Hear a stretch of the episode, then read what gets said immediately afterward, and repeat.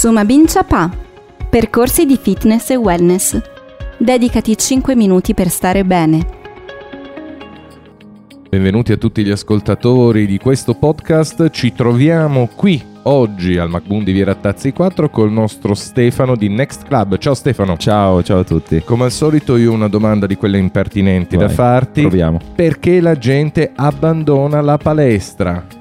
Allora, innanzitutto c'è da dire che mh, la nostra attività, l'attività di gestione di palestra, è soggetta a un forte, a un forte turnover della clientela, quindi la percentuale di fidelizzazione non è mai alta proprio per settore, non solo da noi in palestra, anzi devo dire che nella nostra struttura tutto sommato viaggiamo su buoni standard, ma eh, il settore è un settore soggetto a un turnover abbastanza alto.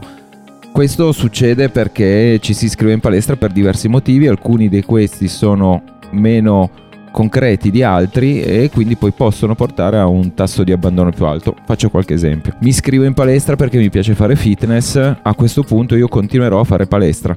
L'unica cosa che posso cambiare è magari la struttura all'interno della quale svolgerla, ma il mio obiettivo, il mio piacere è continuare a fare fitness, semplicemente cambierò palestra, non abbandonerò proprio il mondo delle palestre.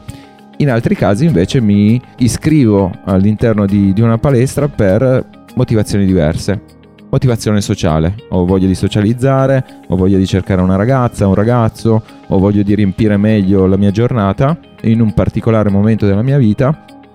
Quando vedo che questa soddisfazione arriva, non necessariamente dalla palestra, mi sono fidanzato, ho uh, una vita sociale esterna alla palestra più interessante rispetto a quella che avevo qualche mese fa, vedo che la palestra non è più utile da quel punto di vista, posso abbandonare la palestra. È chiaro che qua in mezzo giocano altri aspetti, cioè anche la nostra capacità nostra come operatori del settore di riuscire in questo breve tempo che questo soggetto ci sta dedicando a farlo appassionare al fitness e a fargli capire che può essere una parte della sua vita, della sua quotidianità indipendentemente dagli aspetti principali che l'avevano portato inizialmente in palestra. Mi è piaciuto molto quando tu hai iniziato a parlare degli aspetti sociali dell'entrare in palestra. Voi come operatori, come gestori di una palestra, potete intervenire anche su quel tipo di aspetti. Non dico facendo come Tinder, non è che dovete diventare una, un'agenzia di appuntamenti, ma esiste un modo per far socializzare magari le persone che hanno quello in testa, quindi evitare che abbandonino? Beh sì, ci sono diversi modi, sicuramente anche noi siamo aiutati dalle, dalle piattaforme social dove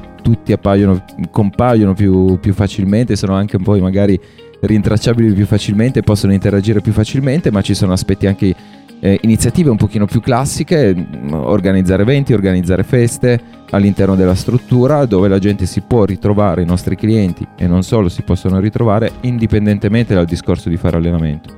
A noi capita, faccio un esempio, ogni anno, il, il giorno del nostro compleanno, quindi il 4 maggio di, di, ogni anno, chiudiamo la palestra al fitness e l'apriamo a un, un evento dove mettiamo musica, c'è da mangiare, i nostri clienti vengono, socializzano e, e, viene fuori sempre una bella festa. È un'occasione, ce ne sono altre. Questo può essere un modo per socializzare anche attraverso la palestra. Seguici su www.mboom.it.